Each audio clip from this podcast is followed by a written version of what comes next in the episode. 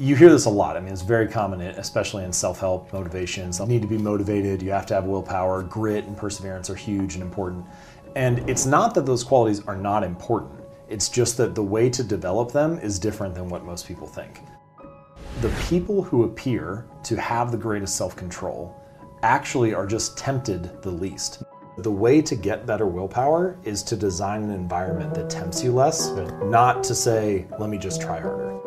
You build habits, and in the beginning, you develop fluency and skill and ability, and things become easier.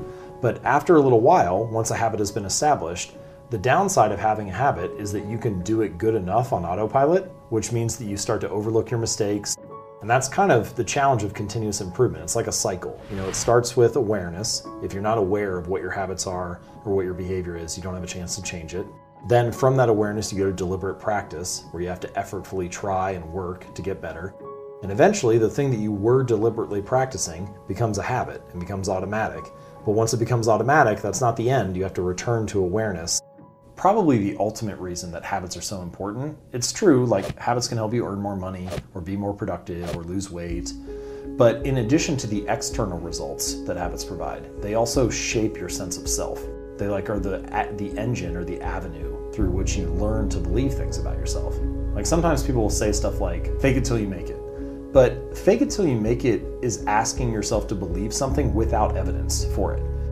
And you can do that for a little while, you can do it for a day or a week, but eventually, I mean, there's a word for beliefs that don't have evidence behind them. It's delusion. And if you're deluding yourself, then eventually you give up on that. But the power of doing a better habit each day or casting a little vote for that type of person is that now you have evidence to root your belief in.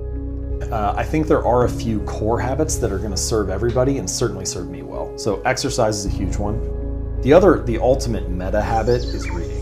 Because if you build a habit of reading, you can solve pretty much any other problem You learn how to be a better podcaster, you can read about that. You want to meditate, you can read about that. You want to learn how to make more money, you can read about that. Um, and so what you need is to develop a habit of reading, and then whatever problem you're facing at the time, you can you have a method for solving that.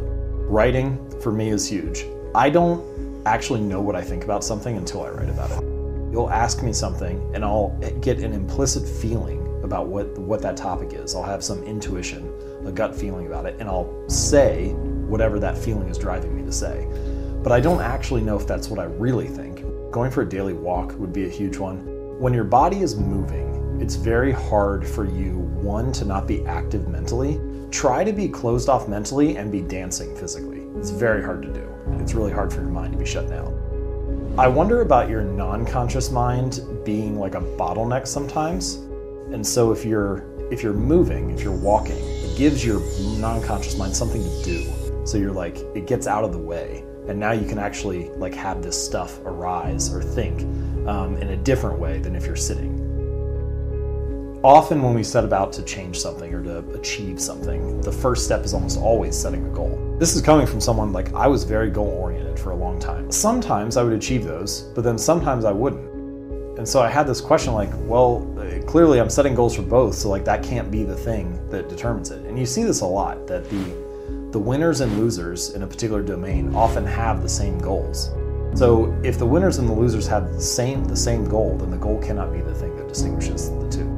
And the thing that distinguishes them is the process, the system behind the goal. This is also important because achieving a goal often only changes your life for the moment. So it's like treating a symptom without treating the cause. And um, habits are, are a better solution in that case because if you fix the inputs, the outputs fix themselves automatically, right? You don't have to fight uh, to have a clean room if you have clean habits. And I think that that's true in a larger sense as well. People want outcomes. They want to earn more money lose weight or be more productive or reduce stress. But the outcome is not the thing that needs to change. It's the system that precedes it. And a lot of the time, advice is centered on cranking up the valve. It's like you need to try harder, you need grit, you need perseverance, you need motivation, you need to overcome the obstacles in your life. And all those things are fine, but I think they're all short term solutions. You might be able to do that for a day or a week, but I've never consistently seen someone stick to positive habits in a negative. It's really hard to fight that day in, day out. So, uh, the solution, I think, is to reduce friction. There are a ton of ways you can do this. Um, one way is just to scale the habit down, make it as easy as possible. Uh, you know, say you want to get in shape and you're like, all right, I want to run a couple days a week, but I know I should start small, so I'll only run for 15 minutes. But even that is like way bigger than what I'm talking about. I mean, it should be so small that you, in the book, I call it the two minute rule, but you should downscale any habit to fit within two minutes. So it's like, all right, I want to go for a run three days a week. My habit is I put on my running shoes and I step out the door. Anything else that happens after that is just bonus. Because what you need to do is master the art of showing up. And a habit must be established before it can be improved. Right? If you don't establish the habit, there's nothing to optimize. If you're not showing up at the gym every day, you don't even who cares about what workout you're doing? You're not even there. Be the person who shows up and puts their running shoes on every day before you worry about how far you're running, what kind of workout you're doing, and all that type of stuff. If you um, if you feel good, if you feel satisfied right after you do something, then it's like this positive emotional signal, and it's like, yeah, I should do this again. Behaviors that are immediately rewarded get repeated. Behaviors that are immediately punished get avoided. And it's really about the speed of how quickly you feel successful. If it feels good, you have a reason to do it again is sort of like this meta habit that helps you solve all, all your other problems. Start more books, quit most of them, read the great ones twice. If you start more books, you'll be exposed to more ideas. If you quit most of them, if you quit the ones that aren't relevant to you or aren't that good or just aren't a high quality bar, then you'll have the chance to start even more.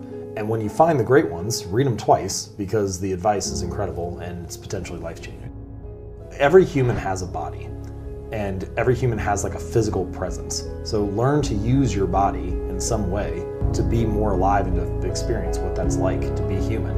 If you just spend all day in your head or all day staring at a screen, you only kind of get half of what it means to be alive. Community, connection, um, serving others.